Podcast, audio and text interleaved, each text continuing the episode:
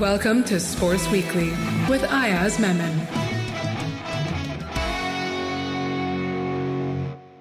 Hello and welcome to Sports Weekly. I'm your host Ayaz Memon. This week's edition is Total Cricket. We've got news and stories from New Zealand playing Bangladesh at home, Sri Lanka versus West Indies in the Caribbean, South Africa who are hosting Pakistan, and of course, then we've got the Indian Premier League which is going to start in India. But let me first start with New Zealand versus Bangladesh. And Bangladesh are having a terrible, traumatic time in New Zealand. They lost the T20 series, they've lost the ODI series. It's been a 6 0 sweep for New Zealand. So the ODI series was played earlier, then it was followed by the T20 series, but there was no change to the results. You know, it looks to me that Bangladesh have just looked completely undercooked this season.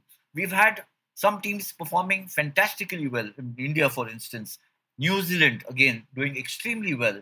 The other teams, Sri Lanka, West Indies, Pakistan, Australia, England, they've had their good days and their bad days. But where Bangladesh is concerned, they've had just bad days. It could be said that they've missed Shakib Al Hasan for most of the time, the premier all rounder who's made a comeback after a one year suspension. But that can't be the only reason. It can't also be said that, you know, this is an overseas series and most good teams struggle in New Zealand and Bangladesh does not play too much international cricket. I don't think that holds any currency now. In international cricket, you have to be good whether you're playing at home or you're playing overseas. And in fact, if you're not playing well overseas, you're damaging your future prospects because then host countries, the ICC does not really encourage, you know, unless you're from the big three, unless you're India, England, and Australia, which every country wants to host or play against, you, you end up struggling for existence, if I might so say that. So, as the Bangladesh T20 captain Mahmudullah said,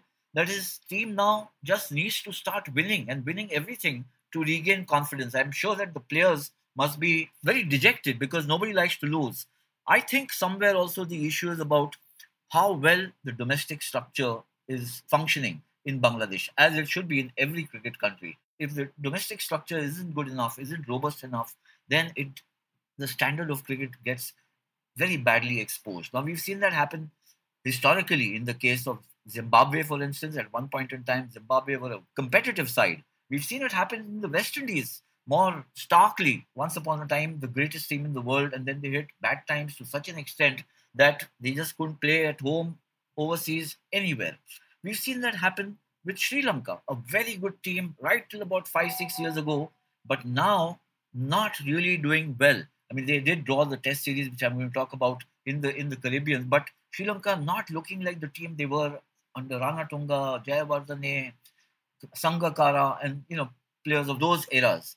And then, of course, there's also Pakistan and South Africa. South Africa struggling uh, to a large extent because their players are opting for T20 leagues. Pakistan again victim of not having a strong domestic structure. I know I'm giving a lot of gyan and uh, maybe in a sweeping sort of way, but it is true. And if you ask any Pakistani player, I had a chat with Wasim Akram a couple of months back when Pakistan were playing the Pakistan Super League, uh, Super Series, and he said, "Look, our domestic structure isn't just good enough to produce the kind of players that India is producing. The South African system is pretty much the same. The talent pool is not so strong, and so on." So, apart from Bangladesh, let's move on to what happened Sri Lanka versus West Indies. 0 0 draw in the two test series. Now, you might say that it's a fair result given that neither side has lost. What I found interesting in this in this test series was in the first test match, Sri Lanka struggled for most of the match for the first three, three and a half days. And then they fought back and actually put West Indies under the microscope, you know, trying to save the match. And in the second test match, it was the other way around. The West Indies put Sri Lanka under pressure to survive the last day, 79 overs, which Sri Lanka Uh, they did in the second test match and escaped with a draw.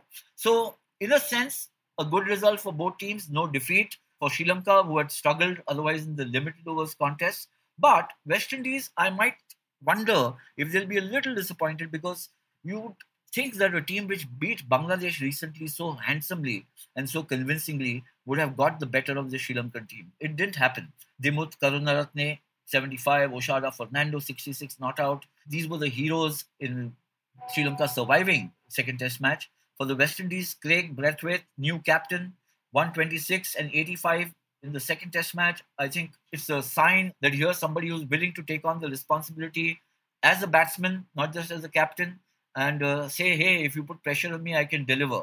But overall, I think that West Indies might feel a little dejected that they could win the series because they are on the comeback trail. Having beaten Bangladesh 2 0 in Bangladesh, a lot more was expected of them. The series which has really caught my attention, and actually everybody in the in the cricket universe, is Pakistan versus South Africa, the ODI series. So far, it's the scoreline stands 1-1. It's been a punch and a counter punch kind of affair. Pakistan winning the first match narrowly, just by seven runs, and then getting upset by South Africa in the next match. South Africa winning by 17 runs. But those are ball stats. Really, the drama was uh, how Pakistan, after looking like they would win the first match in a cakewalk with, with 103 from Babar Azam, fantastic century by the Pakistan captain, chasing a modest score, not even the 300 run score. First, South Africa being rescued, being rescued by Rassie van der Dussen, who made 126. Babar Azam making 103. Big partnership with Imamul Haq, who made 70. And then, when it looked like they might be home in a cakewalk, wickets started tumbling to Nortje, who's, uh, just as a reminder, will be playing for Delhi Capitals. And then suddenly, Pakistan was struggling to reach home. The match was decided on the last ball of the 50th over. And the last over, Pakistan needed only three runs and just about managed to get there. So, winning by three wickets, but really the, the match going down to the wire. And then in the second match, it was the other way around. South Africa batting first again, notching up a 341 mammoth score, 341. Just when everybody was going to uh, was kind of writing off uh, South Africa, being led by Bavuma, their new captain, but 341 chasing that. Pakistan were 50 odd for four, losing even Babar Azam, their mainstay.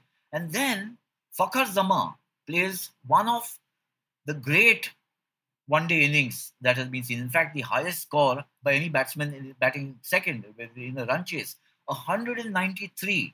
And he was actually run out in very controversial circumstances uh, when Quinton de Kock, the South African wicketkeeper, he actually pointed towards a fielder who was not fielding the ball to divert the attention of Fakhar Zaman, who was going for a second run, and then a direct hit from the fielder who actually fielded the ball ran out Fakhar Zaman. Now, there's nothing in the law. The umpire said, hey, you know, that's, I mean, you know, decision that was given out. But questions were raised about whether Quinton de Kock was playing the game within the spirit of the game. Now, I know this seems to many a very rhetorical kind of question. Uh, a lot of people will argue that winning is everything in sport. It is. Both these premises are not unfounded.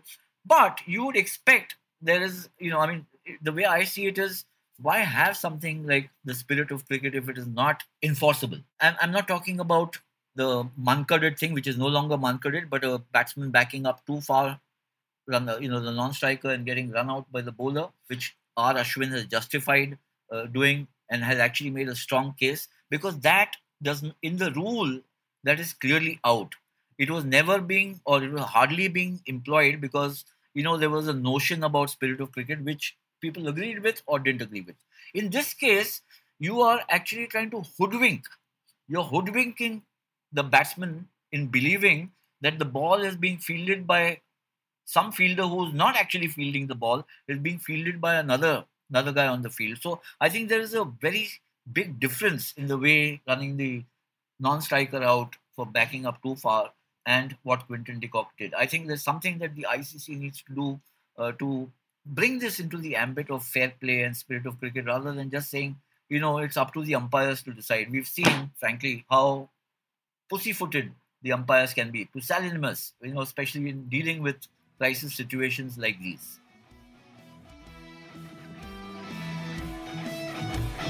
It's time for the IPL preview with Joy Bhattacharya. So that's my kind of entry point into the Indian Premier League, which starts later this week. And I am continuing my conversation with Joy Bhattacharya. Absolutely delighted to have him on our show in the past few weeks. We've discussed various franchises with him, how, how they will fare, what he sees the prospects are. And we are now down to the last two teams, which is last year's or last season's finalists, Delhi Capitals and Mumbai Indians. Uh, we're going to discuss the prospects of these two teams as well as I'm going to ask Joy his picks for players he fancies in this season's tournament. This week, we're going to discuss uh, the finalists of the last IPL, Delhi Capitals and Mumbai Indians, with Joy Bhattacharya. Let's see what his take is for both these teams. There's been a lot of action for Delhi Capitals where the auction is concerned. Uh, Mumbai Indians, of course, didn't have to do too many changes in their team, though they did select a few new players. Joy Delhi Capitals, the big story there, Steve Smith being uh, procured or acquired by Ricky Ponting and and the franchise. Do you make sense of that, or do you think it's just for no other reason except an Aussie liking another Aussie?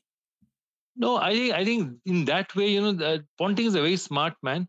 He would have said it's a useful guy to pick up somebody like a Steve Smith because Steve Smith gives them some value, which again he can allow his Indian hitters to go up front and really go and bash it around. He was not getting as much value of his West Indian middle order batsman that he thought he would get all the time. So Steve Smith is one of the guys who can slot in very easily.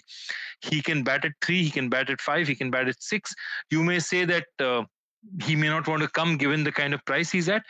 I think Steve Smith has a point to prove. And I think if any coach in the IPL could talk to him and say that, you know what, you need to make a point out here. And Steve Smith's not a fool. If he walks away, you know, disgruntled from this IPL, he's going to be reach a situation where you know teams are not going to be anxious to pick him the next time around and he knows that he wants to play the ipl for another four or five years and really make a killing of it so i expect steve smith to come out here and i expect steve smith to perform whenever he's given a chance there's no doubt in my head about it yeah, I think you're right. I think it's a very clever buy by Ricky Ponting. Also, very exciting, you know, young players. Pant, Prithvi Shaw, Shreyas Iyer, and of course, then there's R. Ashwin, in the in the form of his life. Do you think that he's the guy to watch out for?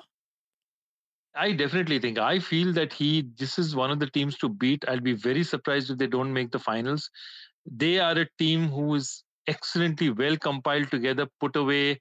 They've got everything in place. They have all the attack. What they have, which no other team has, is they have probably the most best young core of Indian batsmen that any team has. I mean, that combination of that that you have and they probably have the best combination of indian spinners as well i mean a combination where amit mishra can't play because he's still the one of the you know amit mishra people like amit mishra and uh, imran tahir will be playing the ipl far after you and i retire ayaz and uh, yeah, so yeah. These, they just need to keep dyeing their hair. That's yeah.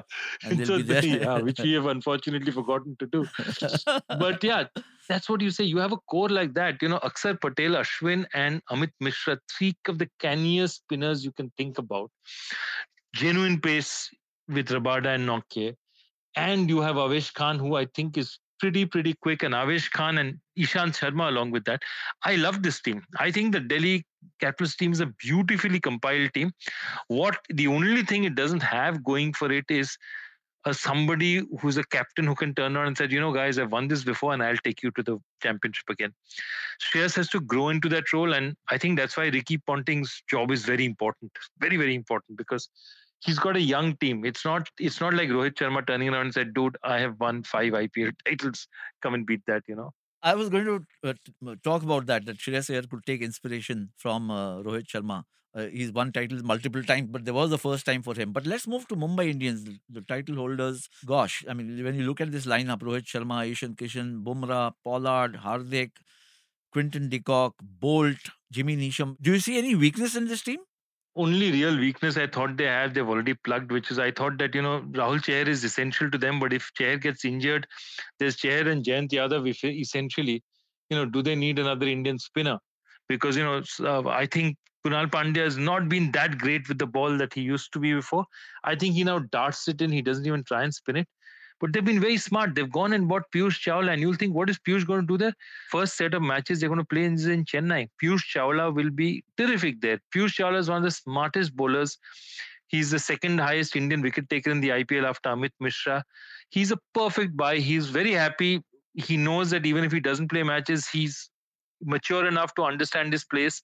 And he's an outstanding contributor. So picks like that are what make Bombay so so dangerous. They've just made themselves that much little bit stronger, and they've, they've insulated themselves against you know Rahul Chahar's form or lack of it with that one other crucial veteran player out there. I mean, otherwise the batting they've got everything. They're already packed. And the influence of Mumbai Indians on the Indian team is being felt. You know, Ishan Kishan, Surya Prakash Yadav, Rohit Sharma, of course, Hardik Pandya, and so on. Let's now, you know, I must pick your brains for this. And these are very snappy one word answers if you can. Quick five. Who do you rate as the best batting team in this tournament?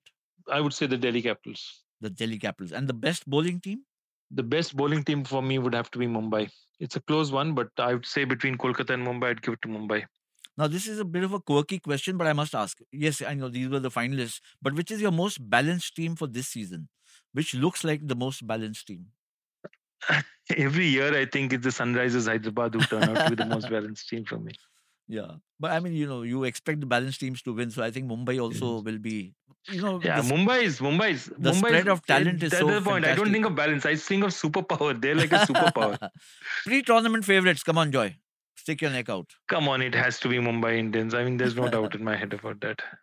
And the surprise team, team which could surprise, you know, Mumbai or Delhi or any of the others.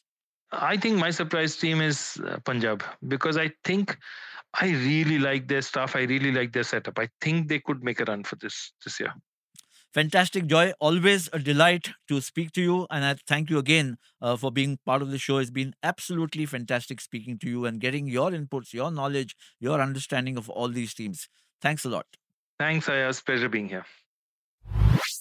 We move on now to discussing in more detail or other aspects of the IPL. And I've got with me, as always, Mr. Fantastic. Hello, hello, hello. Before we move on to our team selections, uh, Ayaz, I actually have a few questions for you. You know, there's a couple of teams with some new captains, and we've got uh, Rishabh Pant, who will be a first time captain on such a big stage, uh, who will be doing it for the Delhi Capitals, and Sanju Samson, who will be doing it for the Rajasthan Royals. What is your take on that? Two young captains, two guys who are kind of on different paths making it here. What do you think? Well, I think I think it's a very interesting question because I find you know everybody's been talking about Dhoni and Kohli and you know KL Rahul and Rohit Sharma. Obviously, I mean these are the big guns, big stars. But Rishabh Pant and Sanju Samson, one is 25, 26. That's Sanju Samson, uh, and then Rishabh Pant only 23. Being made captain now. Remember, and let me talk, talk about Rishabh Pant first over here. So Rishabh Pant has enjoyed you know a glorious season. He's fought his way back into the team in all formats, and not just fought his way back. He's just turned the attention of the cricket world on him for the manner in which he's played, for the sheer you know panache that he's displayed, and played those match-winning knocks, which have helped India beat Australia in Australia, England at home. You know the one-day series, the T20 series. Now what is going to happen is as it is, the attention of the world was focused on him. What more can he do? Uh, this guy Pant, you know, who's just so unorthodox and of a mindset which is like, if I may say, it's like a buccaneering mindset. You know, nothing is impossible. And now he's saddled with the captaincy because Shreyas Iyer, the Delhi Capitals' regular captain, has injured himself and he may be out of the IPL entirely. So Delhi Capitals have Ajinkya Rahane, one former captain in the team, former captain for Rajasthan Royals. Also another former captain of Rajasthan Royals, Steve Smith, who's also in the team. Then they've got R. Ashwin, who was captain Punjab Kings earlier. So he's got three former captains alongside in the same team. So he has to manage these guys because it's not easy. There is a hierarchy. The captain is the boss of the ship or the captain of the ship. But there's also some, you know, uh, unspoken or un- unwritten hierarchy that guys who played for 10 years, 12 years, they might think they know more than the captain or they might be domineering or overwhelming the captain. So these are issues that can crop up. Now, the, the thing is that Pant will be under a lot of pressure as a match winning batsman and then, of course, also to manage the team. This is really a very important stage in any young player's life when you're first made captain or when you first become a captain. How do you fare? How do you cope with the pressure? Does it affect your batting? How's your interpersonal relationship with the rest of the team, especially the seniors? And we've seen that how, for instance, how Dhoni managed it when he became captain of India and he did it extremely successfully. But there are enough examples of guys who couldn't handle captaincy. Even the great Sachin Tendulkar, I mean, if uh, India captaincy didn't work out for him. So he went back to being a player and saying, let me just focus on batting and not on the captaincy. So it's not mandatory that a great player can make a great captain or even enjoy the captaincy. Likewise for Sanju Samson. Now he's got Jos Buttler, Ben Stokes, Jofra Archer, guys who have got far more international experience than him. And also he's lost a mainstay of the team like a Steve Smith, a batting mainstay. How does he cope? In a way, he's also a very, you know, he's a smash hit kind of a batsman like Pant. You know, he likes to play his strokes. Now, will he curb himself? Will he become more cautious? Will he become more conscious of what he has to do? And therefore, will it affect his batting? And if it affects his batting, will that also affect his captaincy? And so on and so forth. That's why I think when you talk of a Dhoni or a Kohli or Rohit and all these guys, these are you know, they're proven captains in the sense that Kohli has not won a title in the IPL, but captaincy has never affected his batting. He's always been the mainstay for uh, Royal Challengers Bangalore. Dhoni and Rohit and the others, I don't need to mention. I mean, they've done well in both capacities. So I think the focus, in my opinion, will be a lot on how Pant and Sanju Samson fare. If they fare well, it could, especially in Pant's case, it could be a big step ahead for a similar role going ahead in Indian cricket at the international level. Now, that's a big jump that could happen in his career. In Sanju Samson's case, of course, he has to first ensure that he gets a place regularly in Indian cricket to think along those lines. But the IPL is very competitive. The heat is always on players, all players, and even more on the captain. So I would be very interested to see how Pant and Sanju Samson fare. Who do you think is more likely uh, to actually win the title? you know, one has to lean towards Delhi Capitals, though Shreyas Iyer isn't there, so it's a big blow to them. But otherwise, they're a formidable team, you know. Prithvi Shaw, Shikhar Dhawan, Pant himself, Steve Smith, Ajinkya Rahane. The bowling attack is fabulous. Uh, so I, th- I think it's a very strong team. And remember, last year they were finalists. You know, I think uh, their little experience and perhaps nervousness showed in the final against Mumbai.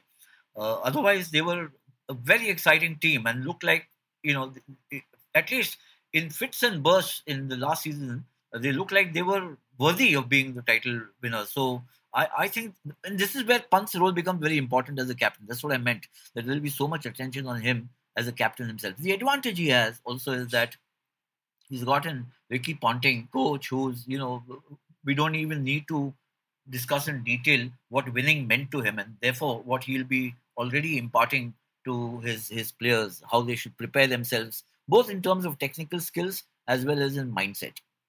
Perfect. There's one more topic that I really want to understand a little bit more about, and that's to do with this whole soft signal business. So the ICC is saying that the soft signal continues, but the BCC is telling the IPL teams that they're not going to use the soft signal. So what's the soft signal here from the BCCI to the ICC? I think it's a very hard signal. It's not a soft signal from the BCCI to the ICC. Remember, the, the technical committee is headed by Anil Kumble, you know, and so when they met recently, there's been so much criticism and brouhaha about the soft signal, especially after what happened in one of the limited overs matches when Surya Prakash Yadav was given out caught in the deep, 60 yards from the umpire. The umpire gave a soft signal that he was out. The replays, countless replays were, you know, inconclusive whether the ball had actually touched the ground or not. A lot of people believed it had. Because the signal was inconclusive, but the soft signal was given by the umpire as out, the TV umpire had to declare Surya Prakash Yadav out. And, you know, Virat Kohli didn't hide his displeasure. In fact, he said that at such times, the umpire should actually be candid and say, I don't know. And I, I think that's fair. What the ICC is saying, and I think there are layers there, there are nuances here. I think what the ICC could have specified and said within this much distance, yes, the umpire can is in the in the line of vision or it's in, in, within that sight. You can give a soft signal, but beyond that, you can't. What the ICC has not made any specific mention of the soft signal in this recent meeting. What it has done is it has reinforced the role of the umpire's decision and tweaked the DRS rule. So, what the DRS, for instance, now says is earlier was that when the ball hits you know, it should hit, it will measure 50% from the top of the stump. That the ball should be, if it is more than 50%, then it's out. If it is less than 50%, it is not out, according to the umpire's call. Now it is taken from the top of the bail. So the bowler is getting a 1.38 inch benefit to get a decision in his favor because the 50% you know now extends from the top of the bail downwards so that's a big change that has come about but in the kind of tug of war between the ICC and the BCCI, the BCCI has used the leeway it has. As the, ICC says, for domestic tournaments, you can modify rules as you want, provided they don't affect the basic laws of the game. So the BCCI is saying the IPL is a domestic tournament. We have decided that the soft signal we will not use in the IPL, the umpire's soft signal. In a way, it is saying we are only doing to domestic cricket what we are permitted to do or allowed to do, but in the in the wider context, don't miss what it is actually telling the ICC. You know, it's saying buzz off. We don't like the soft signal stuff, so you better think about it again. That's the way I see it. The whole stumps business with uh, the DRS is a very unique one as well now, isn't it? You mentioned about how it is changing. I've just got a question. If a cricket ball bowled at anything faster than 50 kilometers an hour is going to even brush a stump, isn't the yeah. going to fly? I mean, throughout the history of cricket, there's probably been 10 occasions when the ball has hit the stumps and the bail hasn't fallen. So why complicate something as simple as, you know, ball hitting stumps, bail falls, batsman out. End of story. Uh, there's a lobby, there's a school of thought which says, hey, you know, if the bail falls, even if it hits by 5% of the ball, then that, you know, batsman is out. So why is the this whole business of soft signal and hard signal coming around? I think the answer lies in the in what the technology providers are saying is the margin of error. The technology is not foolproof. It's not 100%. It's not perfect and therefore this is the allowance given to kind of allowance for technology if i might put it that way so this leads also to an interesting area of conflict so players like kohli and so many others are saying you know what is this business of soft signal or not get away and done with but it also then means limiting the use of technology or disregarding technology but a lot of the players are also happy with the technology remember i'll just kind of take you back in time when drs first came the first time it was used was India versus or Hawkeye. Hawkeye when first came, it was used India versus Sri Lanka in 2008 in that series. Some of the decisions went against India. You know, Dhoni was the captain. Tendulkar, I remember one one innings he was batting and he took a review and it went against him. Thereafter, India opposed it tooth and nail, DRS, while the rest of the cricket world, you know, kind of embraced it. And then gradually one found, even on the informally on the Indian circuit, the players were more and more inclined towards accepting technology, but the BCCI wasn't because the players felt human error say a technology margin of error is better. Finally, it got around to a situation where all the players are agreeing now that technology error is better than human error. But now the soft signal thing is also now added a new dimension. Is the soft signal better than what technology is providing, or is the soft signal complicating matters? In my opinion, in some instances, it complicates matters needlessly, like in the Surya Prakash Yadav catch, which I mentioned. In some cases, it might be helpful. And now, with that enhanced margin, 1.38, for instance, the LBW thing, it might improve on decision making. So, you know, as in all cases of technology, we have to keep assessing what happens, assess the data, and keep moving ahead. Well, with a lot of these answers already with us, it's now officially time for you to start thinking about what your fantasy teams are going to look like through the IPL. Given how many players are falling sick, not making it, coming later, it's always going to be a nightmare. But here's a version of the fantasy game where you can pick your 11 now. It's called the season long fantasy version. You can play it on the official IPL website. Uh, it's a game where you pick 11 players from across all of the teams but you can only make limited transfers. That's about two per game after the first game. Only four overseas players allowed, and that's also going to be a bit limiting. So, what you really want to do is to build up a group of 9 to 10 strong players, not use more than one transfer a match unless you absolutely have to. So, it's a way of saying that, hey, here are the top 8, 9, 10 players from across the IPL who will more than make up through their performances rather than not. And given the budget constraint, it's always going to be a challenge. So why don't you give that version a shot?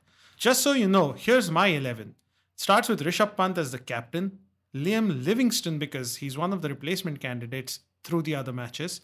Eoin Morgan, he's the only hope KKR really have. Surya Kumar Yadav, there is much expected of him, and I expect more of him as well. Ben Stokes, I mean, he's practically Indian by this time. He's well acclimatized and all. Washington Sundar, very handy in this format, also most affordable from most of the other RCB players. Ravindra Jadeja, the mandatory CSK yellow representation, we'll just hope that he hits form soon. Otherwise, well, he's going to get replaced. Ravichandran Ashwin, I mean, it's his year, isn't it? Might as well just have him here and account for what he's most definitely going to do, which is really, really make a big difference to this year's IPL. Then you've got Lockie Ferguson. Now he's listed as a bowler, but really he's a batsman as well. So he's a good bet to have lower down the order. Ravi Bishnoi, know, you have to have Punjab Kings represented at some point, and he has been called out as a performer to watch out by Joy Bhattacharya on one of our preview shows. So I do expect big things of him, if for nothing else, just so that I can make some points. And Bhuvneshwar Kumar for Hyderabad. He is the man in form. Remember, there are players like Rohit Sharma, Jasprit Bumrah, Ishan Kishan, and many others who you think should make the 11, and you have your two subs per game to do so. Use them, bring them in and see how they respond to conditions on the day. Now, before we end the episode, I want to bring Ayaz in again and ask him two things. Ayaz, what are some of the things that players really need to watch out for given the fact that we're back in the midst of a COVID wave? Well, clearly, I think they need to manage themselves. You know, I think they need to kind of be seized of the issue. You know, and I, that is a mild word I'm actually using. They need to be really uh, focusing, focusing intently, perhaps with as much you know attention as they would on their cricket, uh, which is to make sure that they don't, in some way, you know, relax or become lax and uh, increase the risk factor in getting COVID, and that could spell disaster. We know what happened in the Pakistan Super League when a couple of players tested positive, and then you know one team was suspended for a day, then brought back, and finally the whole tournament had to be called off because several of the overseas players just packed up and left. We don't want that scenario. Already, what has happened is we've got players testing positive and they're being quarantined. I think the second surge or the wave which has come, so galloping wave and also not sparing younger people. So I think that what needs to be done is for players, franchise owners, etc., to be ultra cautious, not just cautious, and take zero risk. I mean, this we've had even for instance, let let me just take your mind back. England versus West Indies when they were playing in England last year. Jofra Archer went from one match to another. He was to be in the biosecure bubble. He just went home, and they punished him by not playing him in the second Test match. So over here, the danger is far greater. The biosecure bubbles, as we know, because of the pandemic and the stage at which it is now, we don't have home and away matches. It's now a kind of a caravan which is going to roam around or move around into different cities. Mumbai already is facing a serious crisis of uh, of the pandemic. Whether all the matches are possible here or not, yes, they are possible, but only if you know every day there's an uh, there's an appeal made to citizens of this country, especially in urban areas. Be on your guard. Don't drop your guard. Be away. Keep social distancing. Do this. Do that. I think it's true also for players. Yes, you're in the biosecure bubble. Make sure you limit yourself to that. It's hard. It's tough, but it's better that sport is being played than not being played. The onus is really on the players, the franchise owners, and of course the BCCI, which is conducting this tournament. It's a serious challenge. If they can pull it off, it'll be something fantastic. And I think that the players need to be really sincere and earnest in ensuring its success. Awesome. Thank you for that. And my last question to you is I want you to predict the winners of the first four games of this year's IPL. All right, Mumbai versus RCB, the opening game. I think I'll go with Mumbai. All right. CSK versus Delhi Capitals. CSK are going to fare this season. They've had some of some big changes. They haven't really plumped for for young players. Uh, by far, Delhi is the younger team. I have a lot of time and uh, respect for what Chennai Super Kings have done in the past, not in the last season, but you know, if you look at the IPL history. But I think Delhi Capitals is the team to watch out for in this tournament, like they were in the last season too. So CSK versus Delhi Capitals, I'm looking at Delhi Capitals, you know, a little more intently. Mm-hmm. The Sunrisers Hyderabad and KKR will be the third game after that. Again, I think Sunrisers Hyderabad look a very solid team. KKR also very, you know, interesting combination. But like we saw last season, uh, which is not too long back, they just couldn't. They struggled very badly to get the composition playing side right. Right now, also they'll be having some issues of you know amongst the foreign players who to take who who to keep out i mean for instance if you're going to play Sunil Narine, then you have to keep out Shakib Al Hasan, who's a you know formidable force, and both are all rounders. So these are difficult choices for KKR to make.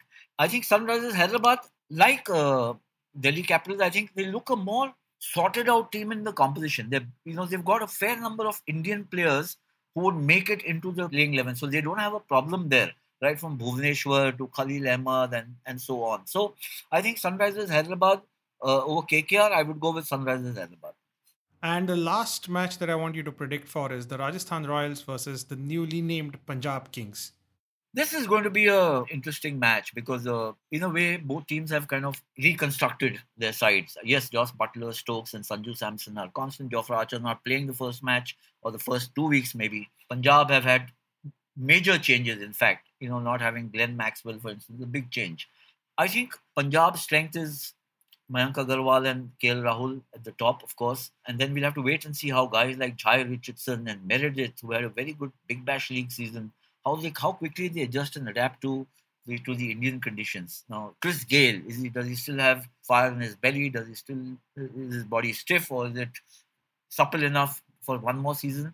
These are the issues. I think Rajasthan Royals new captain Sanju Samson, he'll be wanting to prove a point. A lot depends on how Ben Stokes and Buttler play, of course, which is not to discount guys like Rahul Tewatia, who's you know knocking on the doors of Indian cricket for a while now it's a tough call to make, but I'll I'll go with uh, Punjab Kings. Wow. Okay, that went against uh, everything I expected, but that should be interesting. And let's catch up on these predictions next week. Till then, thank you very much. Thanks, thanks, Mr. Fantastic. Always a pleasure speaking to you too. That's all for me this week. We'll catch up again in the next episode of Sports Weekly with me, Ayaz Memon.